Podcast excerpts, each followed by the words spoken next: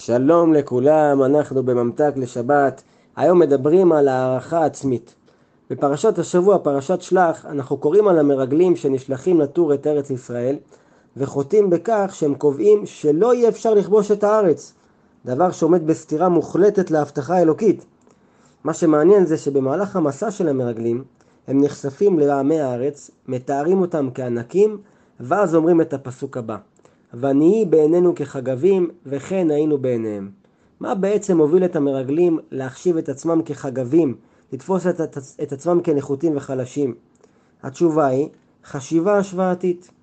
אם הם ענקים, אז אנחנו חגבים. וזה יסוד חשוב ביותר. כשאנחנו משווים את עצמנו לאחרים, אנחנו עושים בכך עוול נוראי לעצמנו. ולמה? כי אין לנו באמת יכולת להשוות בין שני אנשים בצורה אמיתית ונכונה. ונסביר. יש דיון הלכתי שאומר, מה אדם צריך לעשות במידה ומישהו חלילה מצמיד לו אקדח לראש, ומצווה עליו להרוג את חברו, אחרת הוא יורה בו. האם לפי ההלכה הוא צריך להרוג את החבר או למות בעצמו? התשובה היא שאין דמו של האדם אדום יותר מדמו של חברו, ולכן אסור לו לעבור עבירה ולרצוח את החבר, אפילו אם ישלם על זה בחיים, בחיים שלו. עכשיו בואו ניקח את הדילמה הזאת עוד יותר לקצה. מה עם אותו אדם שמאיימים עליו הוא רב גדול, גאון בתורה, שעוזר ומייעץ לכל בני הקהילה שלו, והשני, חברו, הוא אדם פשוט. אז לצערנו המצבים האלה היו אמיתיים בזמן השואה, והיו תלמידי חכמים גדולים שהיו מועמדים להריגה, וכיוון שהם היו גדולים, היו יהודים אחרים שהתנדבו למות במקומם. אבל אותם תלמידי חכמים סירבו, כי כאמור כך מורה ההלכה. בלשונו של רש"י, מי יודע שנפשו חביבה ליוצרו יותר מנפש חברו? רגע, מה הכוונה מי יודע? אמרנו שהראשון הוא צדיק, גאון בתורה, עוזר לכולם, היינו כביכול מדרגים אותו בציון תשע מתוך עשר.